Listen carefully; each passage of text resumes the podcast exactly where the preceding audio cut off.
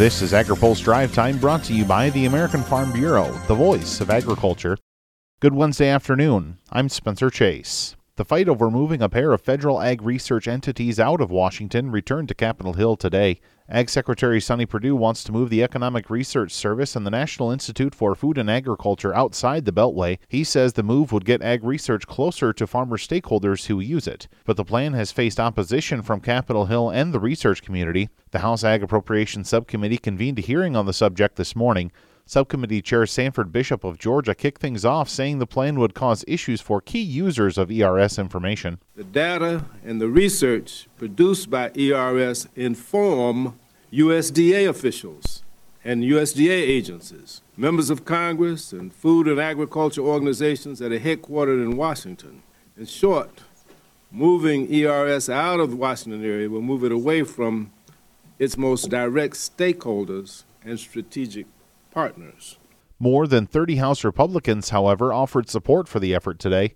In a letter led by House Ag Republicans Mike Conaway and Vicky Hartzler and signed by every Republican on the committee, they request no appropriations restrictions be placed on the move. Kristi Boswell is a senior advisor to the secretary at USDA. She told the subcommittee the move would allow the agencies to focus on mission function rather than operational costs. Mission function was the key focus, and the Secretary viewed a lot of opportunity when we were reviewing the cost of uh, overhead in these two agencies.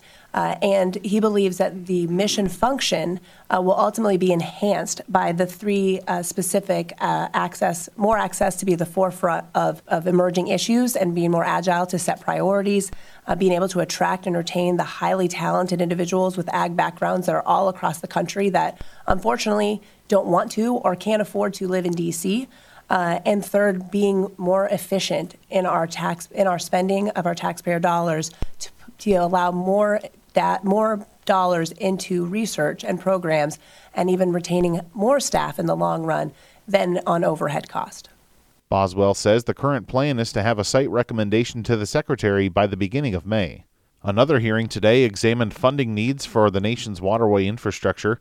AgriPulse's Ben Nuelle has more. U.S. Army Corps of Engineers officials defended the administration's budget on Capitol Hill today while also sharing funding concerns for inland waterways. During a House Appropriations Subcommittee hearing, Assistant Secretary for Civil Works, R.D. James, hopes to see funding for the Navigation and Ecosystem Sustainability Program. Right now, we're doing, I signed a letter for an economic update on NESP to see whether hopefully we can do, finish a study and and start funding NESP. Uh, that update won't be out until later this year. NESP helps improve locks and dams along the upper Mississippi River, which are critical for moving grain to port while also making targeted habitat improvements along the river system.